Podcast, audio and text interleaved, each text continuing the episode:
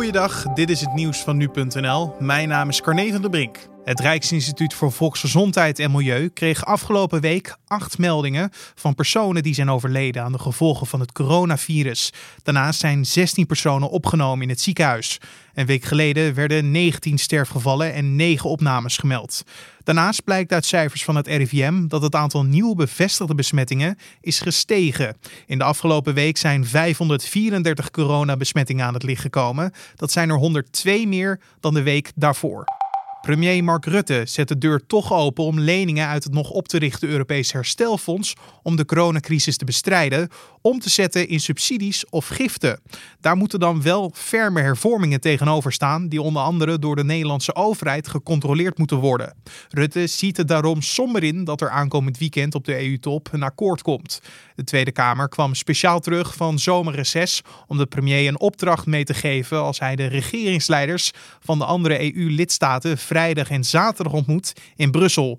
Daar op de agenda staat de invulling van het Europees Herstelfonds en de meerjarenbegroting voor 2021 tot 2027. Het aantal pleeggezinnen in Nederland is voor het eerst in jaren toegenomen. Volgens Jeugdzorg Nederland is de groei in het aantal pleegouders voor een deel te danken aan recente campagnes. Ook wordt de lokale samenwerking tussen gemeente en pleegzorgaanbieders bij de werving van nieuwe pleegouders steeds vanzelfsprekender. Naast de groei is echter ook het aantal kinderen toegenomen dat wacht op pleegzorg. Eind 2019 waren dit in totaal 970 kinderen. De woonadressen van duizenden particuliere verkopers van webwinkel bol.com waren bijna een maand in te zien door anderen. Dat bevestigt een woordvoerder van bol.com na berichtgeving van RTL Nieuws. Het gaat om de woonadressen van zo'n 9000 verkopers die via de site tweedehands spullen verkopen.